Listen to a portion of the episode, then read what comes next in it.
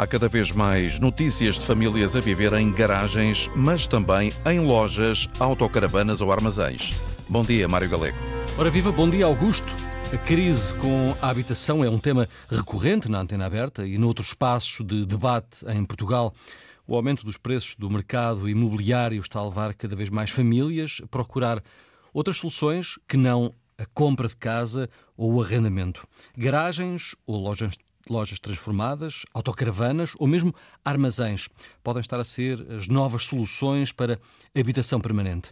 O Semanário Expresso diz hoje que comprar uma garagem pode custar entre 5 e 50 mil euros, transformá-la em habitação pode ir até aos 200 mil euros. De resto, nos últimos anos têm também surgido cada vez mais notícias de pessoas que optam por viver numa autocaravana. São soluções para quem não consegue comprar ou arrendar. Hoje perguntamos na antena aberta como será o futuro de quem não consegue comprar ou arrendar casa. Viver numa garagem ou numa autocaravana será solução? Questões que colocamos. Para participar, basta ligar o 800 22 0101 ou se está fora do país, 22 339 9956.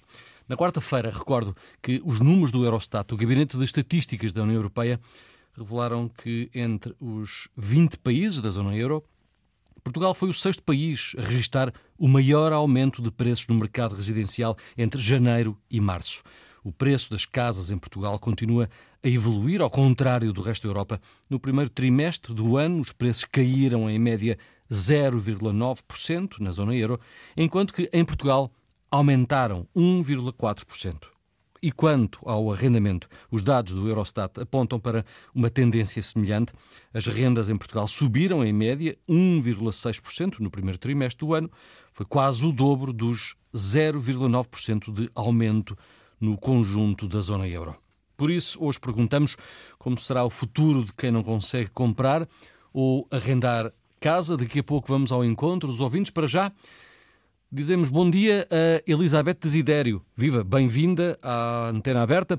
Elizabeth Desidério trabalha em Cascais, vive numa autocaravana.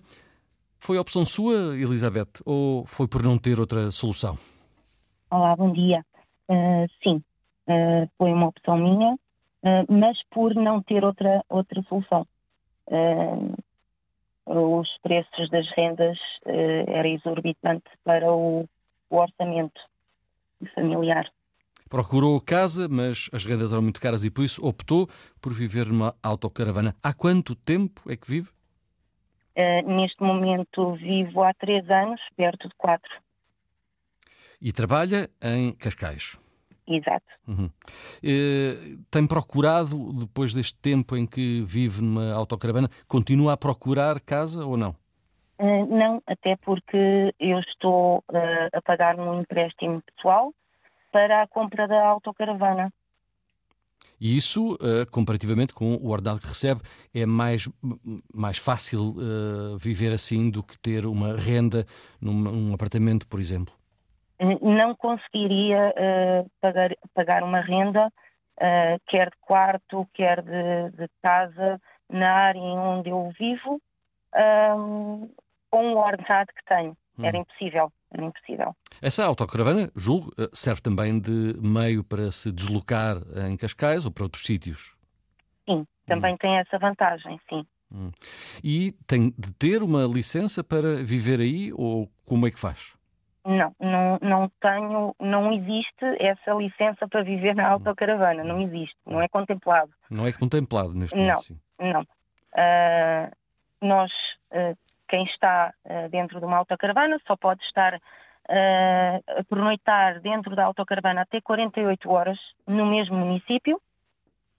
Uh, a autocaravana pode uh, perfeitamente estar estacionada até 30 dias, sem que portanto, não haja pernoita. tem os mesmos direitos que um veículo normal em, que, em termos de estacionamento uh, não pode é ultrapassar aquelas uh, demarcações no, no chão, uh, não pode fazer acampamento, digamos assim, que é abrir toldos, abrir degraus, portanto, ter um, um, um perímetro superior ao, ao, da autocaravana, mas pode estar estacionada até 30 dias sem se mexer nela. Uh, pernoitar é que só até 48 horas no mesmo município. Hum. Parece uma espécie de uh, um caracol com uma casinha às costas. Uh, como é, Elizabeth Desidério, como é viver o dia a dia numa autocaravana? Eu faço exatamente aquilo que faria numa casa convencional. Uh, portanto, entro em casa, faço as refeições, tenho todas as comodidades, a autocaravana tem tudo. o que precisamos para viver no dia a dia. Um, portanto, saio de casa, entro em casa e saio de casa, ou da autocaravana neste caso, como se, como se fosse um, se tratasse de uma casa convencional. Já lhe chama mesmo casa. E, sim. E, e recebe família, amigos uh, em sim. sua casa, que é uma autocaravana? Sim, sim, sim, faço isso, sim. Uhum. Obrigado pelo seu testemunho, Elizabeth Desidério. Obrigada também. Trabalha em Cascais, vive numa autocaravana. Subimos agora no mapa, vamos ao encontro de Joel e Daniel. Eh, eh, são um casal luso-brasileiro, vivem também numa autocaravana, mas em Braga, desde que o preço da renda da casa em que viviam duplicou. E então decidiram deixar a casa e comprar uma autocaravana. Viva bom dia, Joel. Obrigado por estar na antena aberta. Quer partilhar connosco a sua história? Deixou de pagar a renda e agora vivem melhor? Olá, muito bom dia. É exatamente isso. Nós, nós estávamos a viver em Braga, até que o nosso contrato, como aconteceu a maior parte das pessoas, não é? Acabou e o, o senhorio, no seu direito, quis aumentar o valor da renda só que ele aumentou de acordo com o aumento geral, e esse aumento geral era praticamente o dobro do que nós pagaríamos. Então eu e a Dani sentamos, começamos a fazer contas e percebemos para para o tipo de vida que nós queríamos viver, nós estávamos a limitar a estar numa casa. Um, então decidimos comprar uma autocaravana, restaurá-la toda em 10 dias, tratar da parte da, da eletricidade, porque é algo, algo que pode ser um problema, porque nós nunca vamos para parques de campismo, então o nosso sistema elétrico teve que ser muito bem pensado e montado uh, e está a ser uma experiência maravilhosa. As despesas baixaram certamente. As despesas praticamente não existem neste momento. Hum. Olha, só para terem noção, nós estamos há, há quatro meses já a viver na autocaravana, não é? A viver e a viajar, e há quatro meses que nós não pagamos luz, nem água. Nós conseguimos sempre até, até ao momento, não é? Mas precisam de luz e água, como é que fazem? Olha, nós, nós cá em Portugal e na Europa em geral, não é? Temos uma coisa incrível que é o sol. E nós, os nossos painéis solares têm capacidade suficiente com as nossas baterias para armazenar e gerar eletricidade para o que nós necessitamos. E o trabalho julgo que o fazem também na autocaravana. Exatamente, eu sou fotógrafo e eu e a Dani temos uma, uma agência de marketing digital e fazemos a gestão das redes dos nossos clientes através da nossa autocaravana, sempre. Estão em, Bra... Estão em Braga, uh, nessa autocaravana, há quanto tempo? Eh, há quatro nós meses não... que vivem na, na, autocaravana, mas sempre em Braga. Não, nós já viajamos por quatro países, já estivemos em Espanha, Andorra, França e Portugal, não é?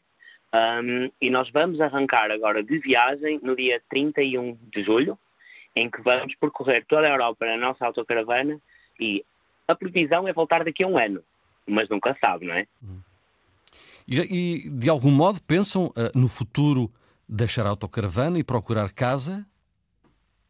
É o que falamos, mas não será pelo menos nos próximos anos.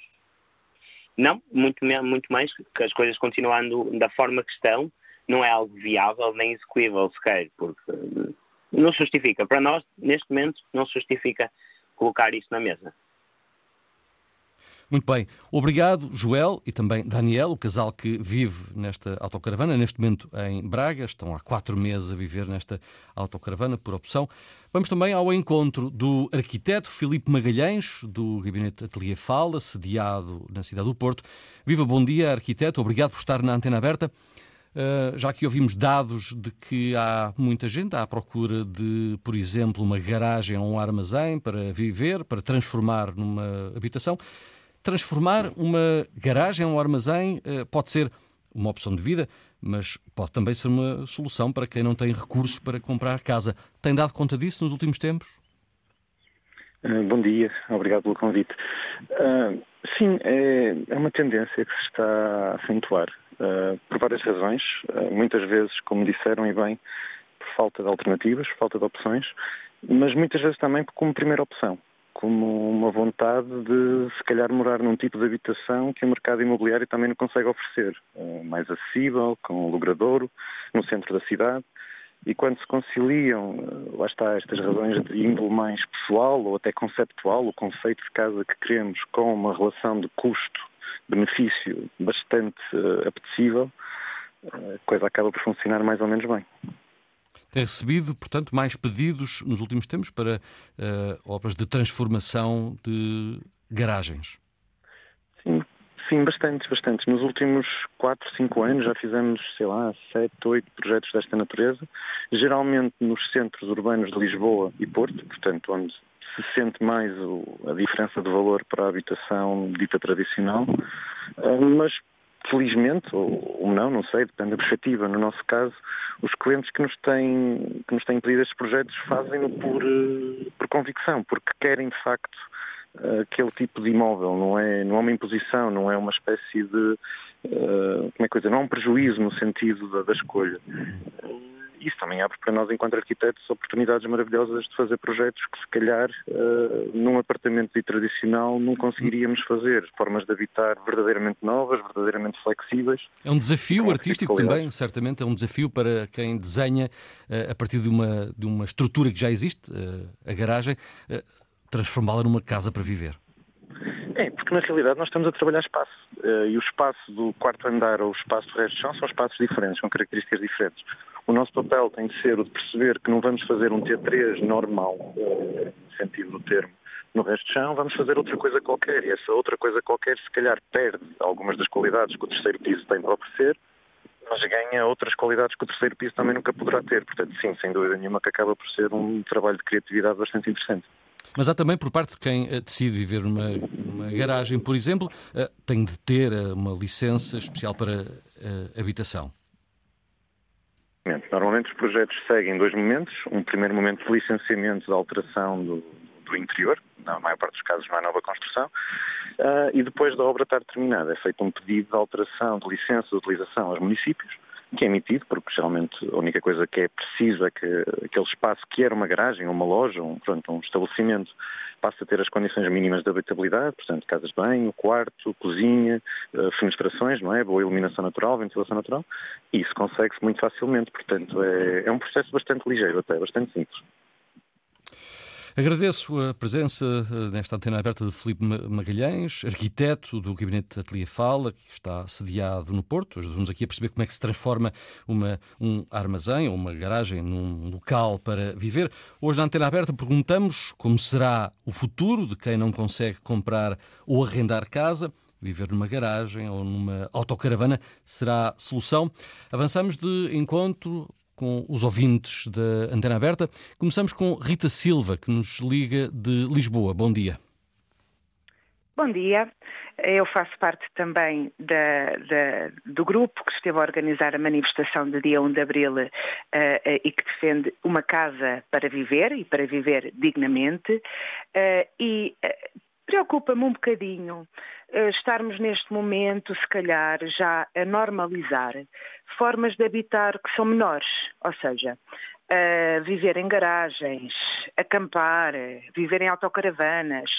Podem ser soluções glamourosas para algumas pessoas que têm essas possibilidades e que conseguem fazer um belo projeto de arquitetura ou que têm uma opção de vida que durante um, uma altura uh, da sua vida, de forma temporária, vão, uh, através de uma autocaravana, fazer uma bela viagem, mas isto não pode ser normalizado e visto como uma regra, porque uh, para a maioria das pessoas viver assim não é uma solução até porque uh, uh, são, são soluções menores, não é? Se nós começarmos a remeter a população que não consegue ter acesso à habitação a viver em, em, garagens, e que já existe há muito tempo, isto não é de agora, há muitas pessoas que vivem em garagens sem quaisquer, se, uh,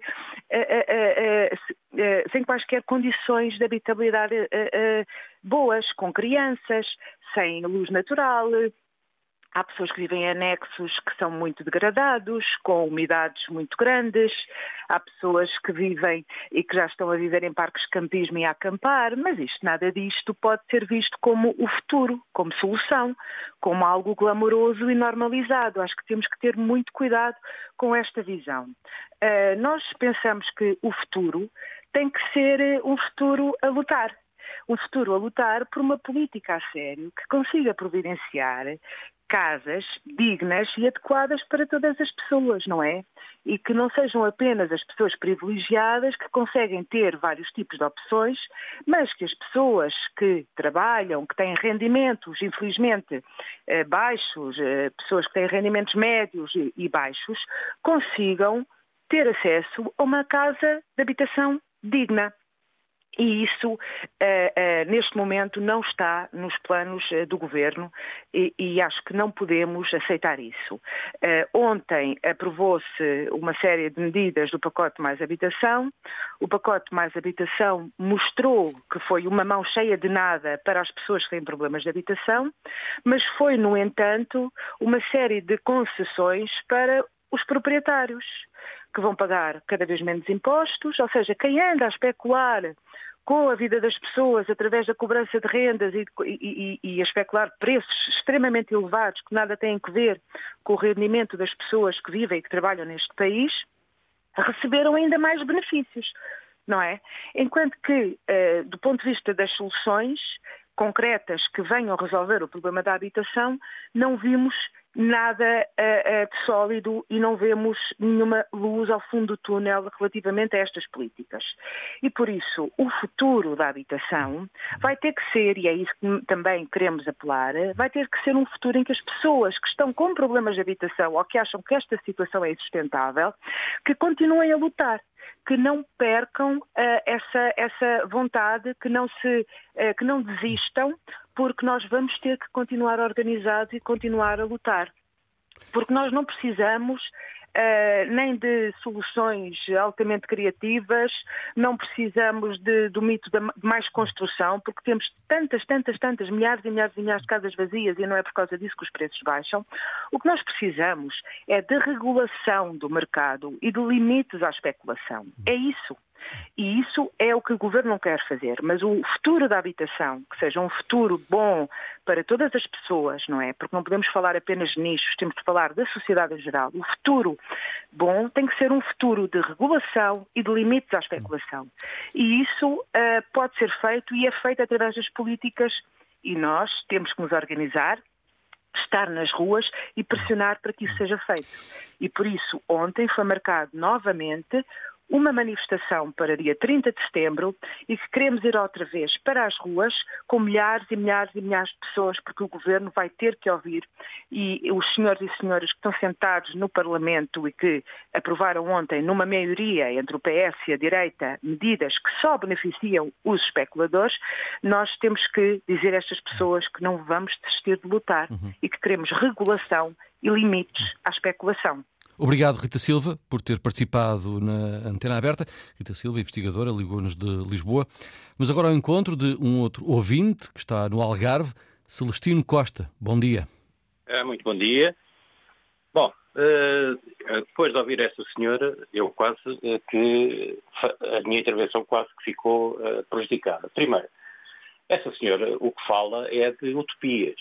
Portanto, isto não vai lá com utopias. É preciso haver alguém que não o governo, porque o governo não é promotor imobiliário. Essa senhora pensa que o governo é que vai construir casas e, e pôr as casas ao dispor das pessoas, mas isso, isso, é uma utopia. Se a senhora é investigadora, já devia ter investigado que não há nenhum país do mundo que não seja ditadura, que não tenha uma ditadura, como Cuba, China, uh, uh, que, que, que, proporcionam às pessoas, fazem construção social e põem lá as pessoas a viver dentro daquelas gaiolas.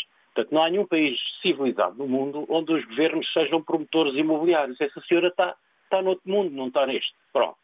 Uh, e o que é que se passa? É preciso alguém que compre o terreno, que faça um prédio e que esteja disposto para alugar. E não há. O nosso tecido empresarial dedicou-se a partir de, de, de 25 de Abril, ou mais propriamente a partir de 77, 78, dedicou-se a construir prédios para, ou construir imóveis para venda. Não, não foi para alugar.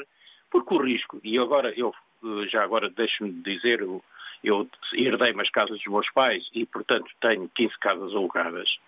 Não aumenta as rendas desde 2012, porque as pessoas que lá vivem são pessoas de poucas possibilidades, não dá para aumentar as rendas. Mas isso foi uma opção da minha falecida mãe, que entretanto faleceu, e, e minha e dos meus irmãos. Porque as pessoas já são da nossa família, já lá estão há alguns há 50 anos, e portanto isto não dá. Eu tenho lá rendas de 28 euros e meio. Mas essa, essa investigadora não pode estar a pensar que há muitos malucos que estão dispostos a isto. Nós, felizmente, não precisamos do dinheiro das rendas para viver, mas há muitos senhorios que precisam do dinheiro para, para viver.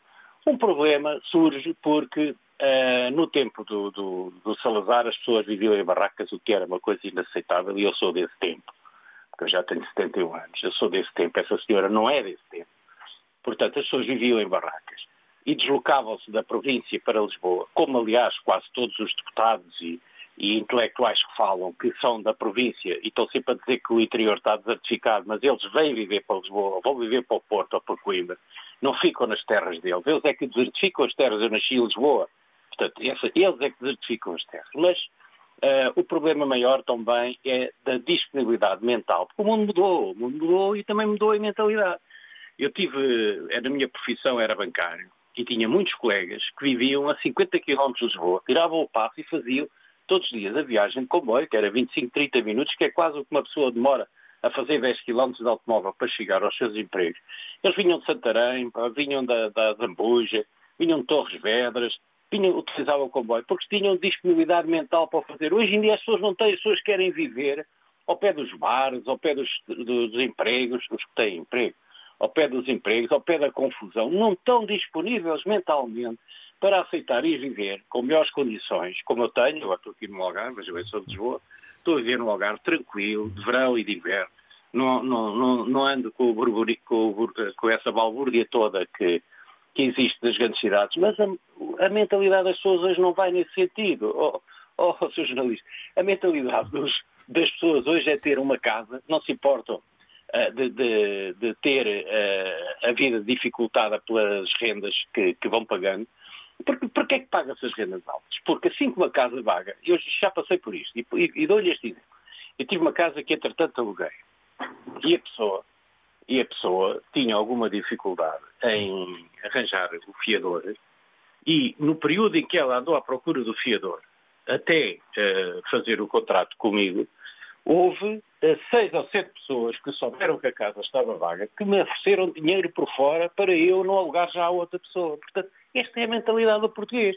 Não há nada a fazer, quer dizer, uh, uh, cada, um, cada um tenta ultrapassar o outro, seja, seja o inclino para inclino, seja de inclino para senhorio, seja de senhorio para inclino. Aqui estamos a falar de uma estrutura pessoal, não tem nada a ver com governos, nem com a Assembleia da República, nem com nada disso. O que se passa é não há casas suficientes para as pessoas que uh, andam à procura delas. E quando não há casas suficientes nos grandes centros, porque foi feito um levantamento, há não sei quantas dezenas de milhares de casas na província, algumas delas a, a, a 30, 40 quilómetros das grandes cidades, mas ninguém vai para lá viver.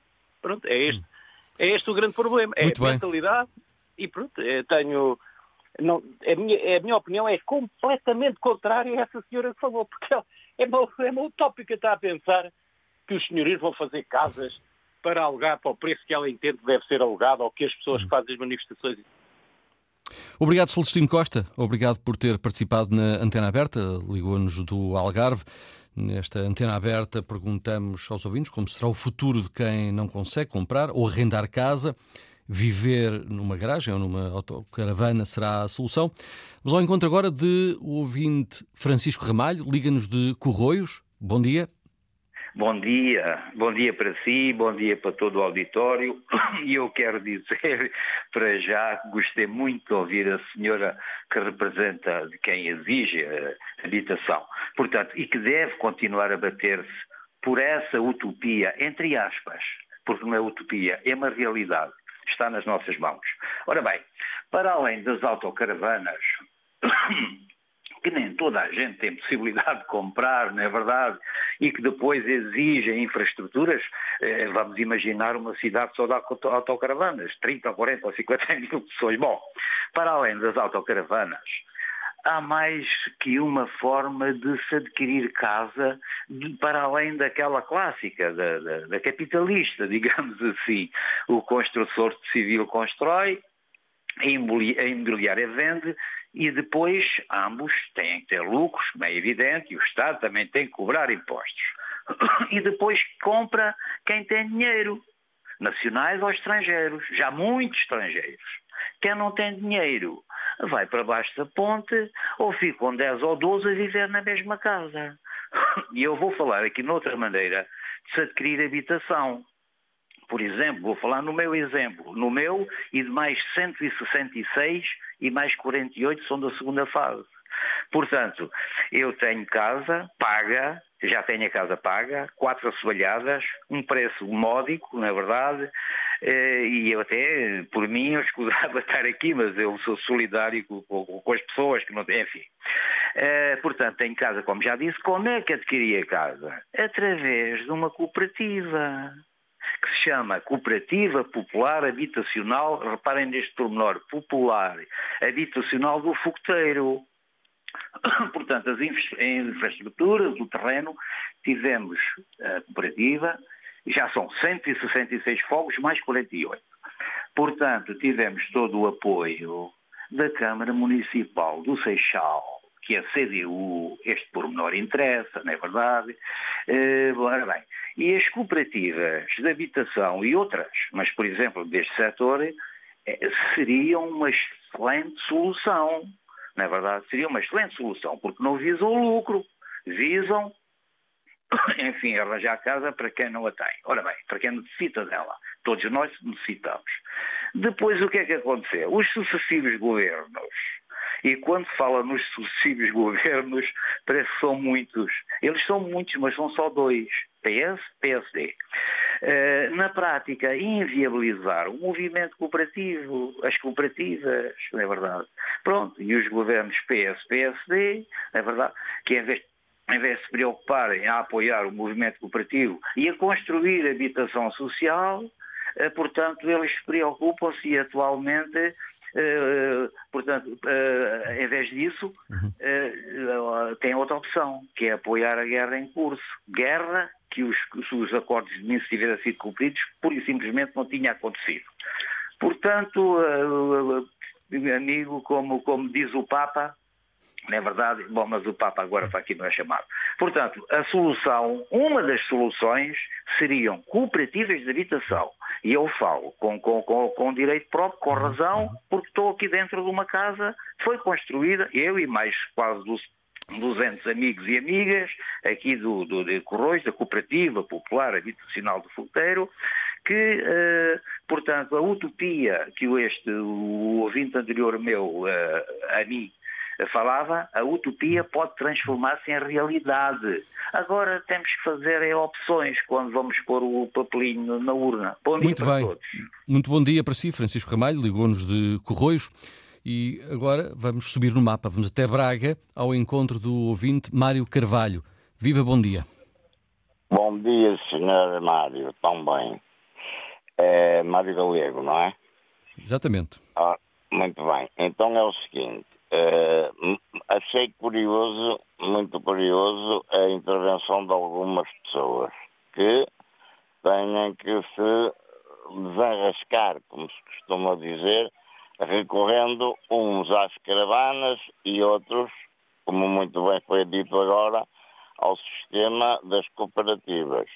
Só que muitas vezes as cooperativas é preciso ter cuidado por exemplo, em Braga existe uma que é o Braga Habite e que agora até estão a fazer uma série e levanta muitos e sérios problemas porque muitas vezes não há seriedade é, quando as coisas acontecem, depois descobrem-se pequenos é, entraves que são lamentáveis. Mas isso é outro caso.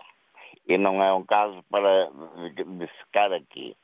Portanto, é, é, o problema da construção é, é, é, muito, muito necessário através precisamente das câmaras municipais, que devem, conforme o plano diretor, terem terrenos portanto, ou expropriados ou disponíveis e colocá-los ao serviço da comunidade, criando aí estruturas. Agora, há uma outra coisa que é, também foi falado em pessoas que moram em Santarém, aqui e além, e também têm razão, em Torres Vedras, em Torres Vedras ou até eh, eh, nas zonas periféricas de Lisboa. Mas hoje, com, com a, a, a circulação automóvel como está, é muito, a não ser via ferroviária, é, é muito difícil eh, que a distância-tempo seja útil, porque nós temos a distância quilométrica, que é uma, e a distância-tempo, que é outra. Nós podemos estar a 50 quilómetros, mas se tivermos uma boa via, em pouco tempo estamos na cidade. Agora, é, é, para isso é preciso tudo ser planificado. O mal da construção é que não é, é, portanto, planificada devidamente. E depois, é claro, as pessoas saem nas suas viaturas para os seus empregos e, e acabam por demorar uh, no vai-vem, portanto, muito tempo derivado àquilo que se chamam os engarrafamentos. Ora, ter a, a, a, habitação no centro da cidade, isso seria o ideal. O problema é que não é possível. E é utilizada, lá está, para os turistas, através de inquilinos que viram, ou melhor, senhorios que viram aí uma maneira de ganhar dinheiro facilmente porque alugando ao dia ou à semana para pessoas em férias ou nas, nas zonas balneares, é, é, um rendimento bastante considerável. E toda a gente sabe disso, o alojamento local, não é? Mesmo mudando a, a, a, as, as, as roupas e todo o serviço que é necessário. Agora, o que é lamentável é que algumas pessoas têm escrúpulos consigam nessas casas alugar em, em regime de alojamento local a 10 ou 15 pessoas ou 20, como já se verificou quando houve aquele caso do incêndio. Isso é que é chocante. E foi isso que começou a, a criar todo o alarme social. Ah. Agora, as pessoas têm, de facto, de recorrer às, aos serviços camarários e a Câmara é precisamente para isso que existe. É para proporcionar, conforme a sua, a, a, a sua zona e a sua necessidade de habitação. Porque há as habitações que são construídas por consórcios eh, de construção e que é para ganhar dinheiro, portanto, constroem em altura, em cinco ou seis andares, ou em, em forma de torres. Muito por bem. falar em torres, por exemplo, no Porto, o senhor Dr. Rui Rio uh, mandou deitar abaixo as torres do Aleixo, ficou uma, era para acabar com a droga, infelizmente a droga, isto já foi aqui falado há dias, uh, a droga não acaba, deitando os prédios abaixo. A, a, a droga acaba por outros processos, como já foi explicado e resolvido por várias pessoas. Sim. Mário Carvalho, temos de dar a oportunidade a outros, outros ouvintes de. Sim, sim, vou já terminar. Portanto, o, o problema é, é, é, mais social e, e, da planificação. E essa planificação é pelos presidentes de Câmara com verbas também disponibilizadas pelo, pelo, governo.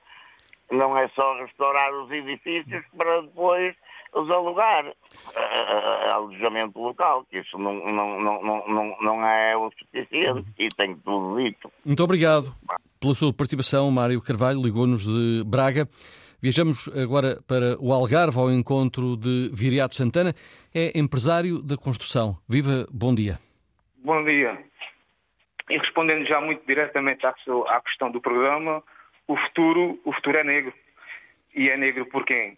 Porque o, o problema atual, no meu ponto de vista, uh, os, a grande parte dos portugueses e a grande parte tem dificuldade em, em, em comprar casa, não tem qualquer hipótese à concorrência estrangeira, porque esse é o grande problema. Os portugueses que conseguem fazer concorrência aos estrangeiros não têm problemas de habitação. Porque há muito português que tem dinheiro e quer comprar casa. Mas é impossível concorrer uh, à concorrência estrangeira e agora tem outro, temos outro problema a agravar isto, que é o preço do dinheiro, os juros. Vou dar um exemplo. Estou a falar de Tavira, propriamente de Santa Luzia, capital do povo. Conheço dois estrangeiros que entre os dois têm 14 casas e alugam a preços exorbitantes. Ora, fazem concorrência aos locais, não têm qualquer hipótese, qualquer hipótese de concorrer com este poderio financeiro, e depois alugam a preços exorbitantes que não temos nem hipótese de concorrer a quem cá, a quem tem essas hipóteses. Por isso, o que o governo tem que fazer, como já fizeram outros países, por exemplo o Canadá, tem que travar a concorrência estrangeira. Porque uma coisa é um estrangeiro que quer vir passar cá a sua reforma, desfrutar da qualidade de vida que o nosso país tem e comprar a sua casinha. Outra coisa é comprar seis, sete, então acho que a gente sabe. Então acho que a gente sabe. Só aqui, na capital do povo, é Santa Luzia. Fora, nos outros sítios. Outra, outra possibilidade que o Governo tem é promover o interior. Quando há eleições, falamos todos da desertificação do interior. Há casas abandonadas aqui pela Serra de Tavira, aqui a 10 minutos, 15 minutos, que ninguém liga. Era uma das oportunidades que o Governo tinha de promover, promover uh, uh, as pessoas irem para o interior, como é que se promove? Tirando a burocratização toda de projetos, sem licenças e mais isto e mais aquilo. Uh, para terminar, os meus amigos dizem-me sempre que eu não vou mudar o, mundo, mas enquanto houver programas como a Antena Aberta e as redes sociais, vou mostrar sempre a minha indignação com isto. Portanto, o nosso país o que tem que fazer é travar a concorrência estrangeira. Muito obrigado e bom dia. Obrigado por ter participado, Viriato Santana, empresário da construção, que nos ligava de Tavira, no Algarve. E é no Algarve que ficamos agora para ouvir a opinião de um outro ouvinte. Casimiro Rodrigues é consultor imobiliário. Bom, bem-vindo, bom dia. Uh, bom dia. Queremos ouvir a sua opinião. Uh, portanto, em relação a este assunto, uh, aquilo que eu tenho constatado é uma enorme anarquia em termos de organização legislativa. Começamos com os PDMs, que dificultam a construção. Quem tem propriedades, mesmo em zonas urbanas, ladeadas de casas, uh, e quem quer fazer uma casa, por exemplo, para um filho, não consegue fazer não é fácil. Há terrenos que estão ladeados por casas que são, constituem reservas, e estamos a falar de pequenas propriedades. Posso falar de um exemplo meu, que comprei uma propriedade que ainda tem uma área considerável, de um dos lados tem duas grandes moradias, eh, usadas para férias, eh, com piscina, etc., com cerca de entre mil a dois mil metros quadrados de área de todo o terreno o, esta propriedade que tenho é quase uma língua, que tem entre 20 a 30 metros de largura. Do lado oposto está uma casa antiga e aqui não é permitido construir, é considerada reserva agrícola, quando uma parte do solo é constituído por rocha, mesmo à superfície, e outra por areia, terreno arenoso, que também não permite qualquer atividade agrícola e muito menos sem recurso à água, que é uma coisa que escasseia no Algarve. Portanto, sem a adaptação do PDM, dos PDMs às necessidades, e penso que os PDMs, há PDMs que não são revistos há 20 anos, não são atualizados, a sociedade não se compadece com, com esta estagnação, eh, é impossível resolver estes problemas de uma forma isolada, sem ter em conta o todo. E é o que falta no país, é uma estratégia, uma política sustentável e democratizada no acesso uh, aos recursos. Vemos, por outro lado, que são licenciados projetos até em reservas, reservas naturais, como foi uh, recentemente aprovado um projeto hoteleiro uh, na zona de Benagil, uma zona que tem sido protegida, mas que desconhece por quanto tempo. Estes, estes grandes projetos, maioritariamente propriedade de, de capitais estrangeiros que vêm, investem e no momento em que a coisa se começar a complicar, facilmente mobilizam os capitais para outros países ou os lucros são mobilizados para outros países com prejuízo para todo o país. Enquanto permitindo o acesso à construção e particularmente da necessidade básica da habitação, os, pequenos, os pequenos proprietários, de forma alguma, têm capacidade para sair do país quando a, a situação se complica, ou seja, é um investimento mais sustentável, é um investimento que fica no país, que se garante mais que fica no país e todo o país ganharia, ganharia bastante com isso. Portanto, trata-se aqui, do, digamos, de estratégia de de políticas de, por um lado, de democratização e, por outro, de sustentabilidade. E basta comparar também outros, com outros exemplos que estão ao lado, agora com o desenvolvimento das energias renováveis, que eu defendo muito, naturalmente, mas vemos que é mais fácil instalar numa zona com algum potencial agrícola painéis, como o Algarve está a ficar cheio de centrais, grandes centrais fotovoltaicas, enquanto as zonas urbanas que já estão ocupadas, uh, um proprietário que queira instalar os painéis uh, na cobertura, que não ocupa espaço, haveria só uma vantagem, só vantagens. Uh, se quiser vender a energia à rede, são pagos valores completamente residuais. apenas o pode fazer para consumo próprio e normalmente durante o dia quando é a maior produção fotovoltaica, não está em casa, não pode, não pode fazer uso, uso dela. Portanto, temos aqui quase uma anarquia em termos estratégicos, em termos legislativos, que trava uh, fortemente o, o, o, acesso, o acesso à construção. Depois falta uma política também vanguardista no tipo de construção que deveríamos, portanto, já estar a pensar e a admitir outros tipos de construção, digamos, modelos diferentes, mais inovadores, mais sustentáveis, nomeadamente a construção por módulos, eh, deveria estar mais desenvolvida, eh, ser mais eh, flexível a sua instalação em locais eh, rústicos, em terrenos rústicos, próximo das zonas urbanas. Eh, o exemplo que eu citei de um terreno que tenho é servido por água, luz, telefone, tem estas três coisas em, contíguas, na rua e a, e estrada, claro, e não é permitido aqui construir. Ou seja, há aqui um, um investimento nas infraestruturas que passam aqui, mas depois eh, não é permitido construção para fazer o, o uso dessas infraestruturas. Uhum. Temos de dar oportunidade a outros ouvintes. Eh, Casimiro, queira terminar. Ok.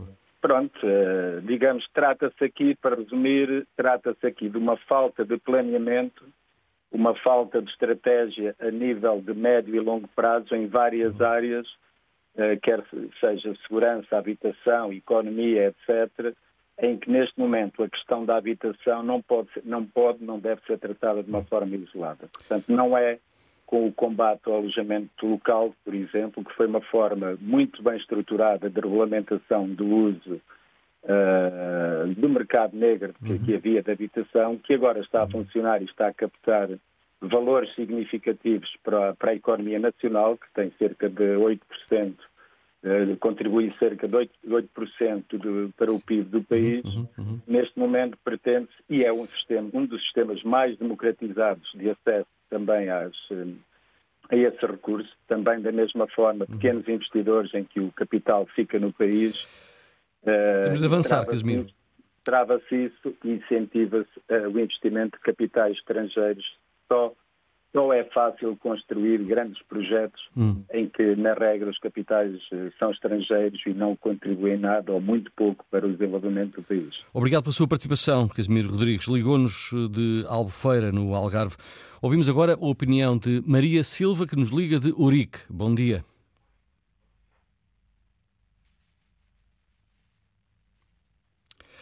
Bom dia. Viva, bom dia. Queremos ouvir a sua opinião. Bom Maria dia, Silva. bom dia. Vou desligar o rádio. Muito obrigado. Muito obrigado. Uh, olha, eu sou uma alentejana de gema. Chegaram a 25 do mês que vem, faço 86 anos. Enquanto era nova, eu e o meu marido fomos para a zona de Lisboa trabalharmos, uh, educarmos o filho, o filho ficou por aí, nós viemos para cá, demos lugar a outras pessoas, comprámos um bocadinho de terreno, tenho uma pequena casinha que para mim é um paraíso, além de ser modesta. Uh, eu cultivo as minhas coisas, eu vivo feliz aqui no, no Alentejo. Uh, e há uma coisa que eu para já queria também dizer aos senhores jornalistas, não saudei, mas peço desculpa, é quando as pessoas põem no chove e não molha, que é o ditado que nós dizemos cá no Alentejo, como esse senhor que falou agora. Uh, eu quero saudar o senhor Celestino da Costa, que falou do Algarve, porque foi uma pessoa que disse: enquanto não mudar a mentalidades, não se muda nada na, nos outros setores, porque as pessoas agora pensaram que o Estado, não sei se disse que ia dar uma casa a cada pessoa, se fizerem aí uma, uma vistoria, pessoas que vivem em Lisboa e arredores, estão reformadas, as aldeias estão desprezadas, as vilas estão fechadas. As pessoas têm as casas nas suas terras, tratam-nas para terem condições, mas vão para Lisboa porque aí é que é bom. Não estão a fazer nada porque têm a sua reforma, tanto podem viver aí como viviam aqui nas suas casas. Uh, eu vivo no Alentejo, no Baixo. Isto está, está abandonado porque conheço dezenas, para não dizer centenas, de pessoas que têm as suas casas cá, mas Lisboa, Lisboa, deem lugar aos novos que estão aí a governar a vida, estão a fazer eh, o seu trabalho. Agora todos querem uma casa em Lisboa.